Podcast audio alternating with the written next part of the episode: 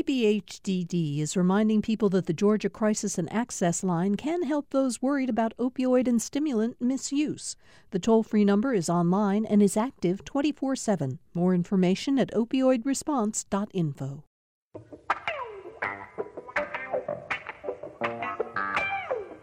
Thank you for joining us for Political Rewind today. Glad to have everybody with us. We've got a uh, really terrific show lined up for you today. Uh, we're going to talk a lot about Georgia's preparedness, especially medical preparedness for the coronavirus, which is expected to continue peaking in our state in the weeks ahead. Uh, before we introduce our panel, just a few of the top stories in the news. Georgia, the Department of Public Health reported last night at 7 p.m., now has 4,748 cases of coronavirus. That's up 631 in 24 hours.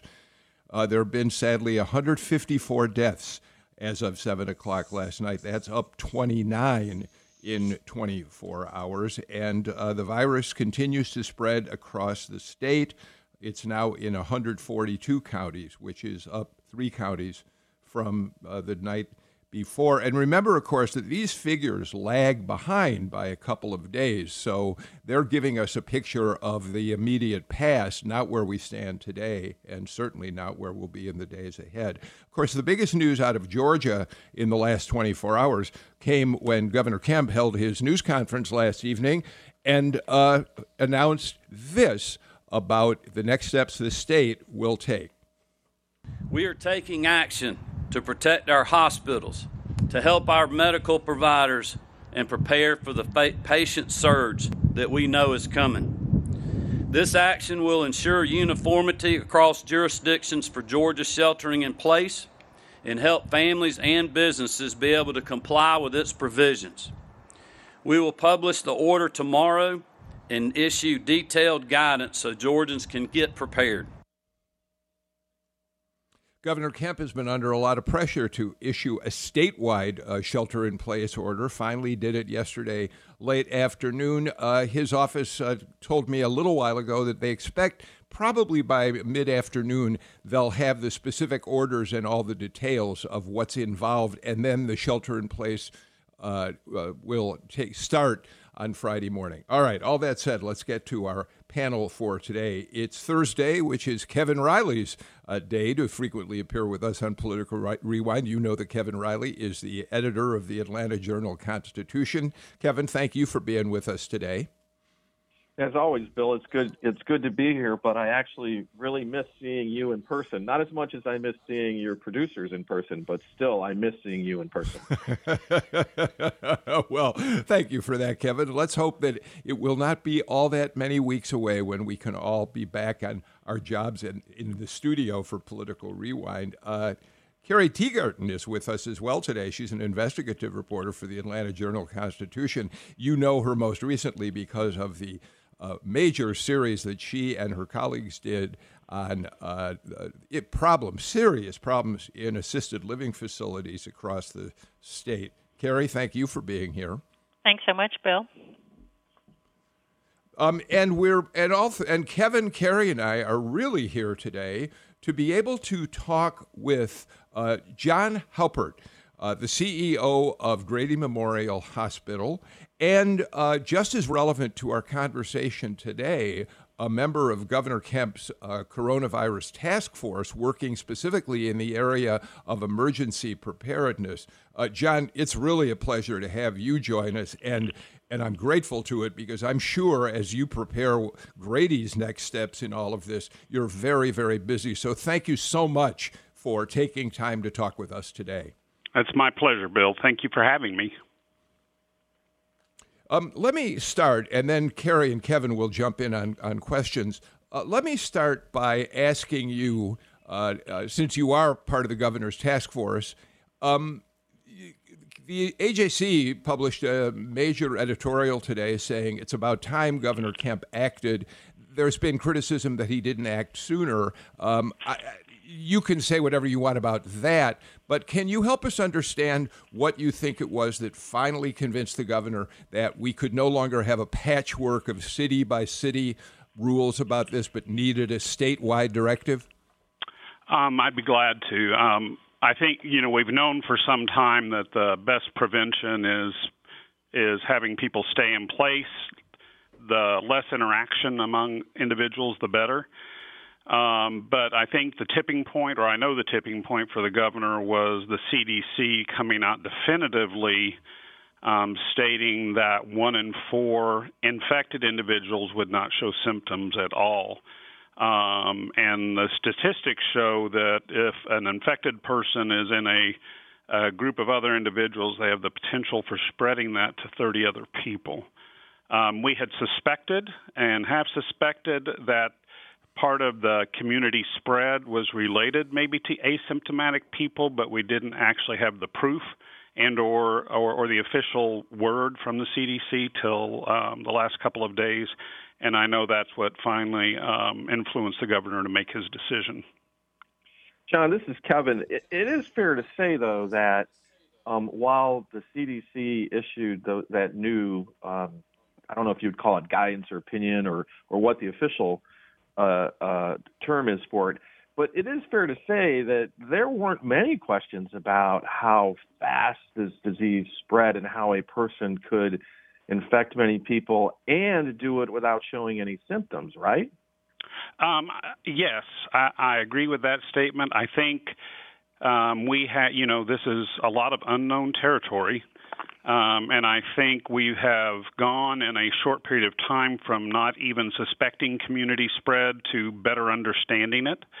Um, but we have known now for at least a month that the best thing we can do is to isolate people from one another and to reduce the number of contacts that um, people have with each other.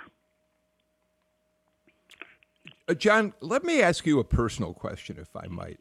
Um, I think a lot of us out there, we understand the notion of sheltering in place, but that doesn't mean we're not going to the supermarket uh, to pick up food, I don't know, maybe once a week. Doesn't mean we're not going for walks, that sort of thing. So here's my personal question How are you?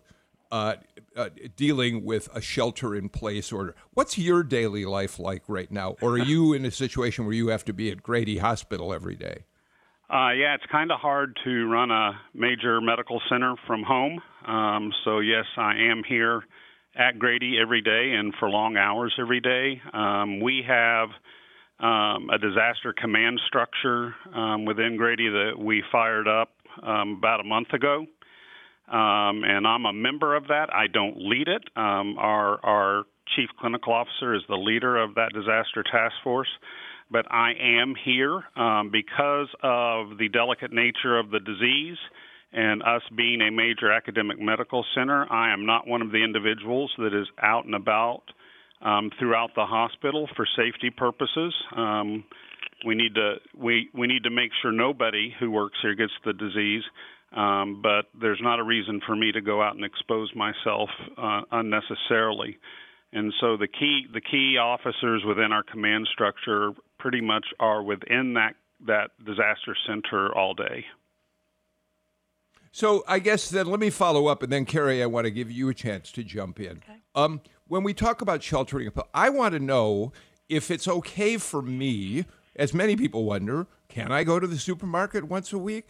Is maintaining a safe six foot social distance likely to protect me? Uh, should I start wearing a face mask? What what are what are the best uh, pieces of advice we can have on, on just how we deal with things like that?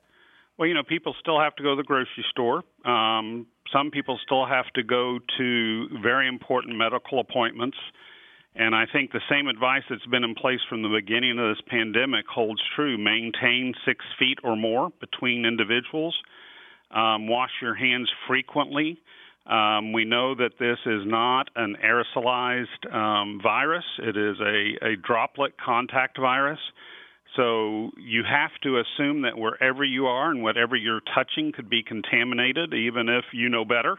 Um, but always assume it is, and always assume the person six feet ahead of you is infected, and be super cautious. Um, I personally, um, you know, there's been mixed reviews on whether people should wear masks or not, and or cloth mask. I think increasingly the research is coming down on on doing that. I, it only would make sense to me if I'm headed to the grocery store that I I would wear a mask.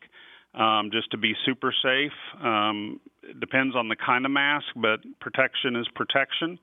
Um, and what you really want is the person who may be symptomatic and made the bad choice to go out in public to be masked because if they happen to sneeze or cough, you want um, the droplets that come from that to be captured by their mask.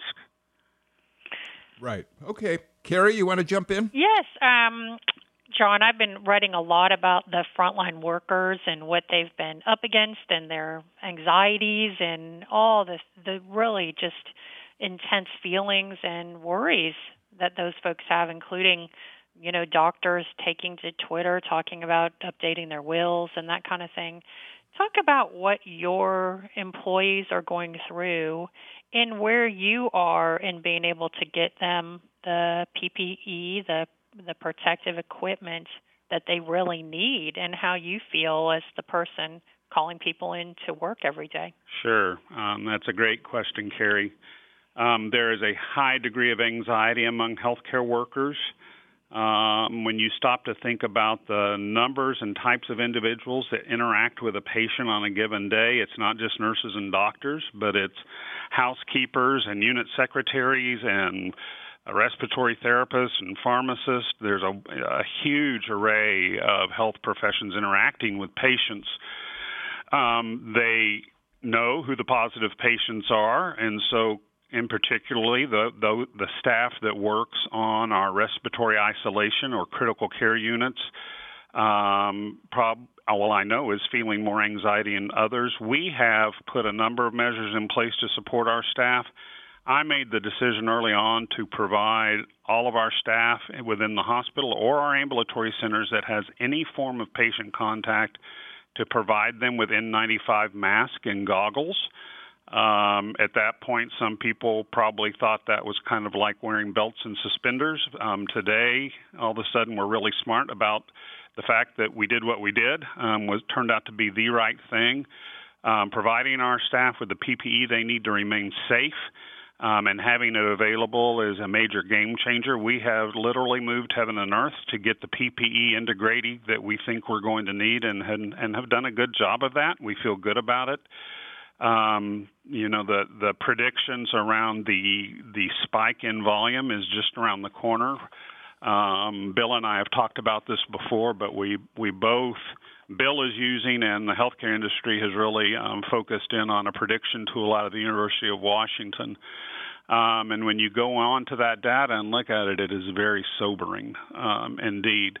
Um, but back to our staff, um, we are also providing um, um, grief sessions and also having our staff psychologists and chaplains interact with groups of employees um, as needed and or every day those folks are out and about talking with the staff helping allay their fears. And then we have established um, through my office um, very regular communication um, being honest forthright sharing with the staff um, what the numbers are what it looks like what to expect what the latest research is um, communication's key can I ask a follow up question John, on John, communication, or you want to move on? Go ahead. Go ahead. Just, just in terms of communicating, we found it a little bit hard to get information from some of the Atlanta hospitals about their patient volumes. Is that something that you feel like it needs to be kept confidential about how many patients you have? Um, uh, not really. I mean, uh, well, you and I have worked together before. I'm kind of an open book. Mm-hmm. Um, um, I I don't think so. I think we have seen uh, every single health system in this market, including Grady, step up and be ready. Um, you know, the fact that we were asked to cancel um, and, and, not perform elective surgeries or elective procedures has created significant bed capacity within uh, the the Atlanta MSA. And so many of the hospitals that normally don't deal with major emergencies or trauma um, are reporting significant numbers of beds available. So I think everyone within the market has been responsible uh, as far as hospitals about becoming available and going above and beyond to make sure they're stocked with the supplies that are going to be needed as this volume um, spikes. But I, you know, for me um, and, and for Grady, we're we're fine with sharing information. Thank you. Well, then, with that in mind, how many corona how many coronavirus cases are you treating in, at the hospital at this moment? So, um, since we started um, testing, um, you know, around the middle of March, um, we have diagnosed 86 positive uh, patients. Um, currently, um, we have of the 86 positive, 42 are currently in the hospital, meaning the remainder are at home and weren't weren't um, ill enough or exhibiting symptoms to be hospitalized. And out of that 42 patients that are today at Grady, eight are in critical care. The remainder are on either our step down or med surg units. Thank you for sharing that with us. Kevin, I know you want to jump back in. Yeah, I want to go back to uh, your conversation, uh, John, about your staff. And let me tell you why. As Carrie pointed out, she's written a lot of stories about the impact on, on frontline healthcare workers. And one thing that's happened as a result of that is I've gotten lots of feedback from people um, who read the Atlanta Journal Constitution, and, and, I'm sure a lot of people listening here um, want to know what they personally can do to help. And uh, you know, like I had a guy email me yesterday who said, "I want to bring Krispy Kreme donuts to uh, to a certain group at a certain hospital, and please tell me who I should call." You know, and we've sort of guided them in a slightly different direction than that. Um, I've also had a friend who works for Grady joke uh, uh, that that people started talking about the COVID nineteen, which means the COVID nineteen pounds people are going to put on because they're getting so much food. So I mean, I know there's been a lot of of that, like let's provide meals and and let's keep restaurants working. But but from your point of view, for the people listening and the people reading our newspaper, what is most helpful to do to support the folks working at, at Grady? Well, you know, it's interesting. Uh, we have had a lot of, of entities, foundations, corporations come forward offering lunches and food, and that has made a great difference. Um, uh, we always joke in healthcare that one thing we, we do like to do is eat, and that food goes a long way in a hospital. And so we we our community relations department has now turned into the um, um, food police, so to speak. Um, and so we have coordinated those efforts from the community, and I, and to be honest, Kevin, that really has made a huge difference. The fact that people would go to such an extreme to be supportive of the workers. I, I tell you the other thing that um, it, it may seem interesting to you all, but the trend that started in Midtown of at eight o'clock, everyone going out on their balconies and patios and applauding healthcare workers at shift change, it's more to me the moral support, the compassion toward healthcare workers, um, corporations that go out of their way to help healthcare workers get the groceries they need um, making child care available. Um, you know, the healthcare workers have been exposed to the same thing as everyone else. They may have a spouse that has lost their job. Um, and now they're the sole provider in the family. Um, you know, we're seeing it all. But compassion, support, understanding, um, letting the healthcare worker um, in line at the grocery store is a great thing to do. Um, but food does go a long way. We we are trying to control the ones and twos from an infection control point of view. Um, um, but we've also had entities like the Atlanta Opera and the Alliance Theater repurpose their costume shops to make cloth masks that we put over our N95 masks to keep them clean so that they'll last longer. Um, I'm really glad uh, that uh, Kevin asked that question about how the community can get engaged, and thank you for your answer on that, John. Let's do this. Um, I want to take our first break, but we, John, you you said uh, you talked about the uh, University of Washington's Institute of Health Metrics that we had both had a, a, conversation about in terms of projections into the future of what Georgia can expect. Sure. And I think we need to focus on that in the next segment of the show because it tells us an awful lot about what you at Grady, hospitals, and other medical facilities around the state are going to have to be prepared for in the days and weeks ahead. So let's take our break, and when we come back, we'll turn to that. This is Political Rewind.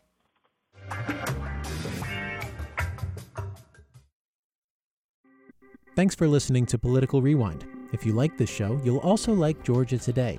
It's a daily podcast from GPB News, bringing you compelling stories and in depth reporting that you won't hear anywhere else.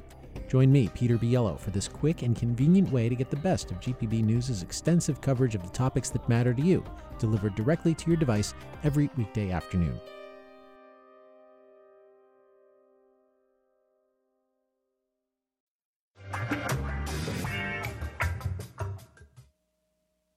Welcome back to Political Rewind. John Haupert, the CEO of Grady Memorial Hospital, is with us. He's also a member of the governor's coronavirus task force, serving on the uh, emergency preparedness uh, team that's helping uh, guide the governor's decisions. Kevin Riley and Carrie Teegardin of the AJC are here as well. Before we uh, get to our next subject, a quick program note. Uh, tomorrow on Political Rewind, Dr. Carlos Del Rio will be with us. He's been a major major uh, figure in talking about the spread of this infection in Georgia, and he's been one of the people who uh, uh, has urged uh, Governor Kemp to take statewide action for weeks now. That's brought him a great deal of criticism from some and uh, praise from others who have been appreciative of his efforts to get the governor to act, which, of course, Governor Kemp now has done. So Carlos uh, Del Rio joins us on tomorrow's Political Rewind. All right.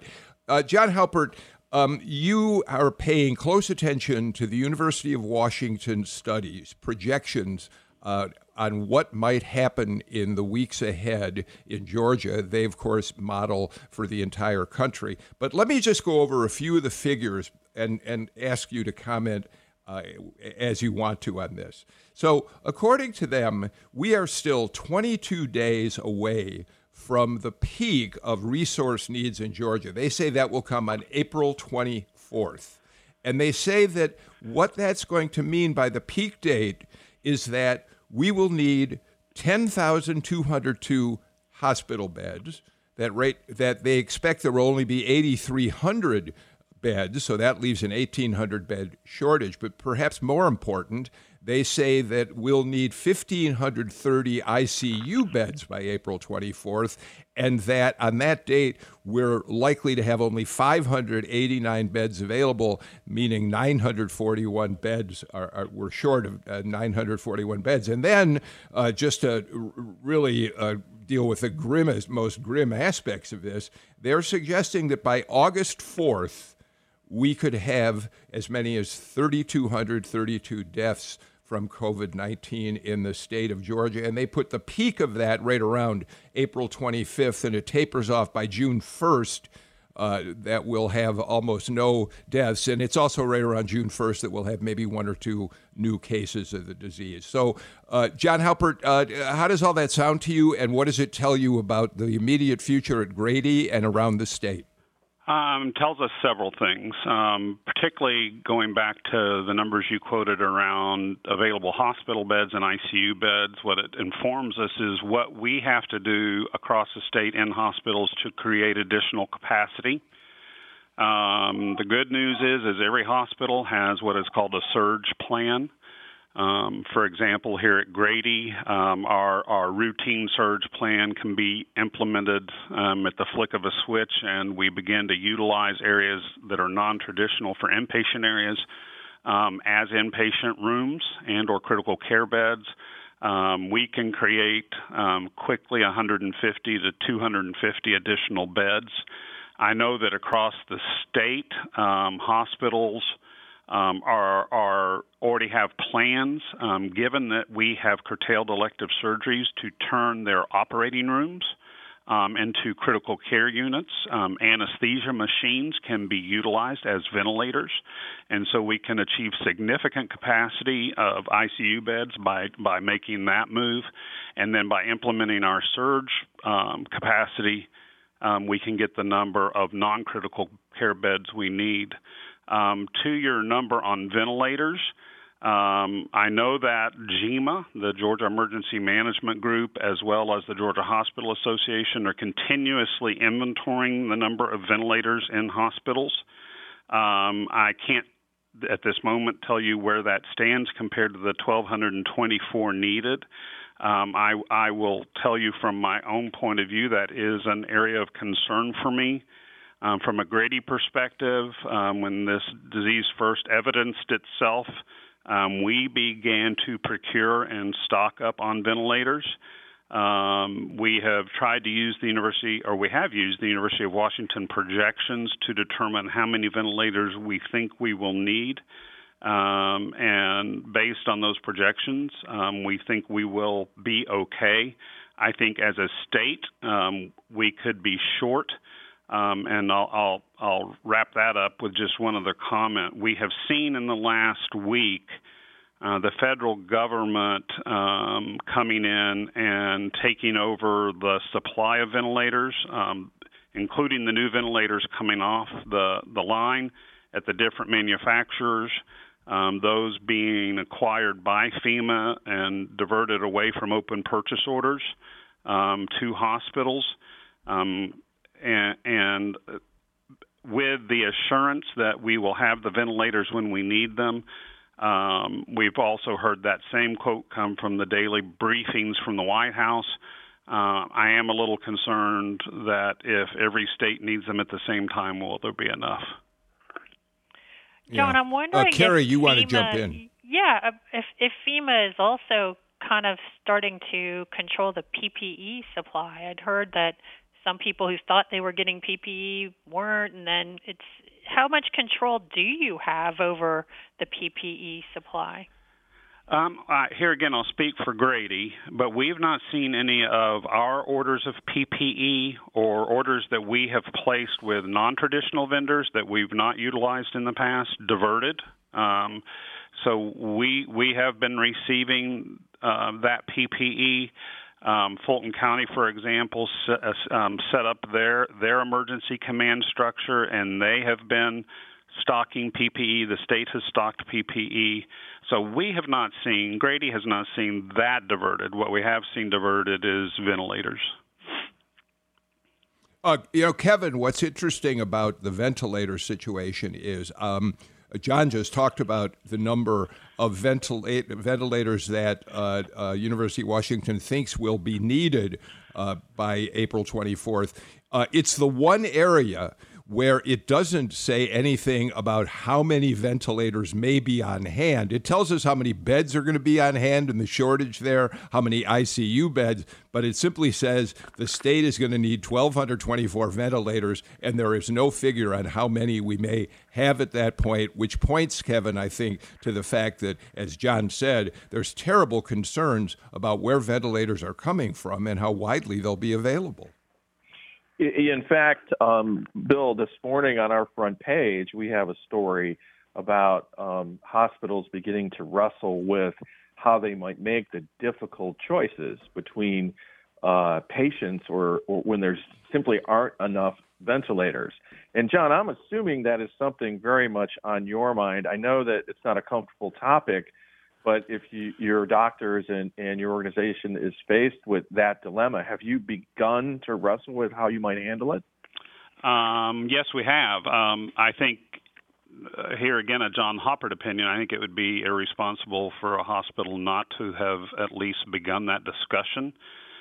Um, we call those crisis standards of care, and what are the standards of care that would be in place should um, physicians be pushed to the point of having to make those decisions.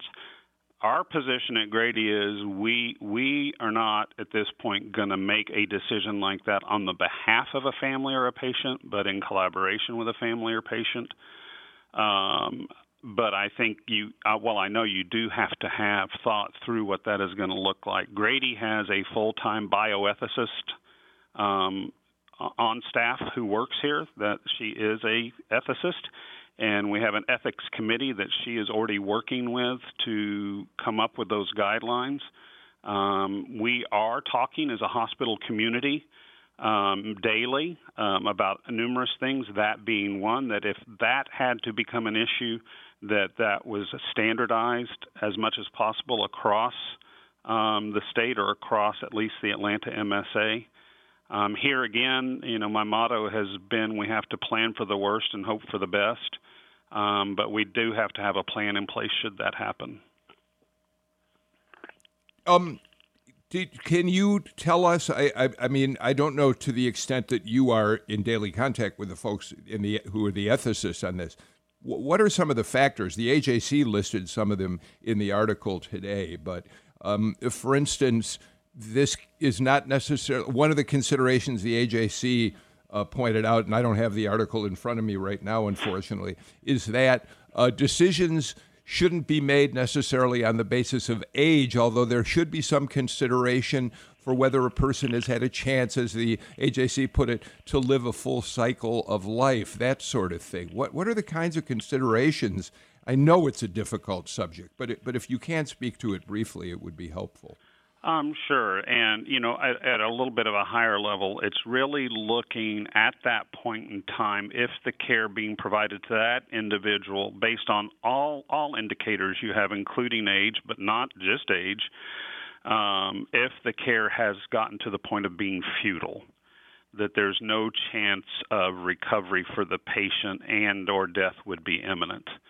Um, you know, there was a story um, on one of the news shows I watched this morning about a 104 year old who um, who had been hospitalized, was critically ill, and came through it in flying colors. I think we have to be careful, incredibly careful about using age only.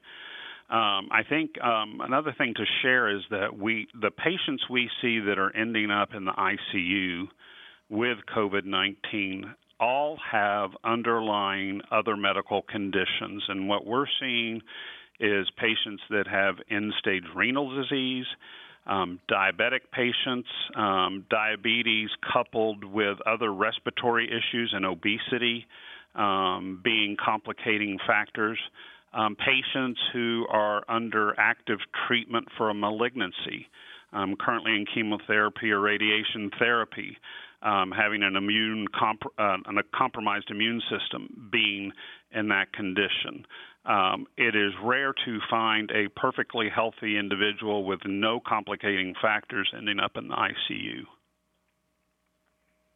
Carrie, do you want to jump in? Yeah, I was just sort of wondering if you have a sense yet of people who are going into the ICU are able to come out of it. Um, yes, um, you know, I we have had a number of people come out of the ICU, or actually the majority who have gone into the ICU have come out of the ICU hmm. and then moved into step down care um, or onto one of the med surg units. Um, we have had um, four patients who have died, and we, we, we look at every single death of a patient at Grady. Um, to determine if the death was preventable or possibly preventable, and in those cases, those clearly were not. Another trend we're seeing, which is troubling, is the number of patients being brought to hospitals by ambulances who are in full cardiac arrest. Um, there are always people coming to hospitals by ambulance who are in cardiac arrest, but we have seen that number spike. Um, and the majority of those patients in full cardiac arrest um, are not going to survive. And so it either points to that incremental volume in cardiac arrest being COVID related and the, the symptoms advancing quickly and or the individual not seeking care when they, they should have. Um, you know what? That gives me a great that? opportunity. I was just going to ask: Are there any worries that what you just said that you know this idea of urging people not to come to the hospital um, maybe playing into that at all, or? Um, I think. Well, I, you know, that's hard for me to say. Right. Um, I think if if you are truly ill, you know, the truly ill person is supposed to come to the hospital. Um, I will tell you, we have a number of patients every day who show up at the ER, and we we screen every patient before they come into the ER for clinical indicators and temperature, and the majority have none of the above and are simply appearing because I want to get that test. And that's really not what ERs are for. Mm-hmm. ERs are for people who are sick, and we do have patients who present that have a fever, have symptoms. We've created a special um, area within the ER um, that is is for those patients to be worked up and to be determined whether or not um, they are positive and or have more advanced systems. Um, so far, the vast, vast majority of the patients who end up in that zone are going home. um, and uh, and are determined not to have it. But you got to remember, we're still in flu season. The pollen count in Atlanta is through the roof. Um, simple and regular pneumonia still occur, so we're having to differentiate all the above between those and COVID as well. So, um, be- before we have to take a break, um, the fact that you said, John, that you have had people in ICU, thank goodness, that have been released successfully, uh, leads me to Sam Bermas Dawes listened yesterday to the Dougherty County Daily Update uh, on what's happening in that hotspot of the virus down there. Uh, the Chief Medical Officer, Dr. Stephen Kitchen, uh, gave the briefing, and he talked about the fact that they had had two uh, patients released in good health from ICU from the day before. Tom, let's listen to soundbite number three, in which Kitchen talks about how that how that made his staff feel. And uh, the depth of the celebration by our staff was just, I, I, I mean, they were lining both sides of the hall. They were cheering they were crying. And um, I, I, think this is, um, this is an event that we are hopeful is going to be repeated not only at Phoebe Put- Putney, but across every hospital that we see. Uh, John, I imagine you relate very specifically to that. Oh, absolutely. Absolutely. All right, let's get our final break of the show. Can you give us another 10 minutes, John? Uh, absolutely. Oh, terrific. All right, let's do this. Kevin Riley, Carrie Teegardin, and I will be back with more with John Haupert after this break.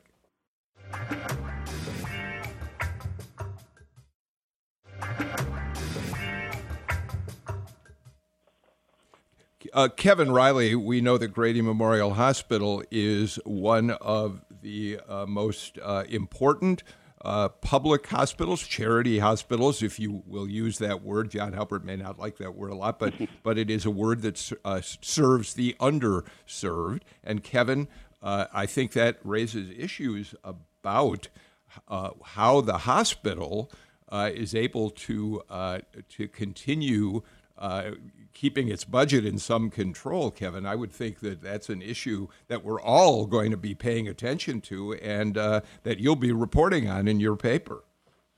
Yeah, in fact, John, let me let me go to that. I mean, I know that we all know that Grady occupies a unique and special place in Metro Atlanta for all kinds of reasons, and um, so I mean, for example, there's this conversation about the Fulton County Jail, and I, I would predict that if the decision is made to handle very sick people coming out of that jail, that will that will come your way.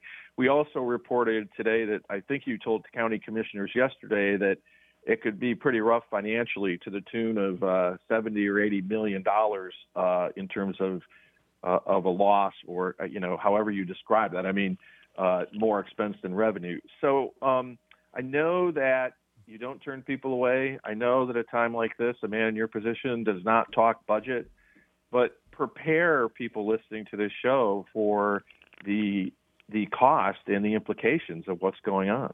Sure, and I, I think I, I like the way you said that, Kevin. In a time like this, the last thing you want to talk about is the bottom line because it, in a crisis and in a pandemic, you know, the budget's kind of irrelevant. Um, but um, you're going to hear from every hospital in this country that there's going to be a devastating impact on their bottom lines. Number one, by having curtailed elective procedures and, and surgeries, which, from a payment perspective, are the are the higher paying, better paying, uh, margin producing parts of a healthcare enterprise. So there's a huge impact there, and then the increased cost of supplies. We're estimating um, that just from a uh, not equipment but a medical supply perspective um, related to COVID alone, we will spend an additional $40 million um, on COVID related PPE and medical supplies above and beyond what we had budgeted. And what's important about that figure, uh, John, is that um, of all that you've accomplished at Grady since UK, you arrived in 2013. Have got that? Um, 2011. 11. Oh, okay. Uh, I mean, the thing that you have uh, accomplished that people uh, uh t- uh, say has been one of the best things about your administration is that you have been able to uh, get the the hospital's finances back on firm ground after many years of struggling to get the funding it needs and to be able to take care of itself. So you're back in a hole based on this, and very likely are going to have to turn again to the counties to uh, help you recover. Yes. Um, possibly. I, I, as I shared with the Fulton County Commissioners yesterday, that may happen but we want that to be the last thing we have to do. There are a number of provisions within the uh, $2 trillion um, CARES Act that was passed by Congress that apply to hospitals and health providers. What we're waiting for um, is guidance from the federal government on how those funds will be utilized. And so we know there will be significant assistance um, to hospitals from that. We just don't know what that is yet. It's too early to know. And so we're looking at every element of the CARES Act um, to determine what financial support there is before we come out and declare the deficit to be X and we need help from the counties. Uh, John, let me let me go back to uh, your role at, on the uh, governor's task force for a second. Um, you know, we we did a story today about testing, which of course is an issue, and I want to hear a little bit on what you think about where that's going. But as we sit here today, Georgia is 11th in the country in terms of cases per capita. We are seventh, ranked seventh in deaths in the country. I know those numbers move around a, lit, a little bit each day depending on when states report and and all that. We also know they lag a little bit, as Bill pointed out at the top of the show but we are 41st in the country in getting tests done. I mean, how do, where's the task force on that, and what do you think the future holds there? I mean, looking at those three figures. Yeah, so so several elements to that, and so uh, you know this entire country went into this pandemic totally unprepared to test the population or having the capacity for testing through public health government sources as compared to many other countries. Um, we have seen in some other countries much greater percentages of the population being tested. And back to that statistic we quoted earlier if 25% of the people are asymptomatic, that have the disease, how do you know that if you're not testing? And so that has been a major downfall in the U.S. Um, as far as how a pandemic should be managed. I will, um, from a task force and a Georgia point of view, one of the first things the governor and his team jumped on was what is our testing capability and what can we do to improve it, knowing that we were starting in a hole. Um, he assigned the commissioner, um, insurance commissioner John King, to lead a task force on getting testing ramped up as fast as possible, and I was involved with John on that. Um, we immediately turned early on to the commercial labs who were advancing testing quickly um, to gain capacity, but at this point we're you know up against the rest of the country trying to get that testing capability. And as a country, we're behind the curve. As a state, we were behind the curve. Uh, the public health state infrastructures across the country were never designed to or never funded or designed at a level to take on a pandemic like this. Um, that is why you. Pro- I know that is why you saw many of the health systems, including Grady. We stood up now two weeks ago our own internal testing capability, um, where it was taking the state days um, to uh, return test results to the hospitals. We can now do that um, on one of our machines in four hours and another in eight. And so we are doing all of our own testing and actually have begun doing testing for Children's Health Care of Atlanta and some other ed- entities as well. Boy, and John, that, that strikes me as me. I'm just wondering if there are supply limits on your ability to do your tests, or can you just handle all of them? Um, no, we we we now have uh, the ability to perform about 900 tests a day because of the availability of, of um, equipment specific test kits and reagents. Um, we're capped at around 200 to 250 a day. Mm.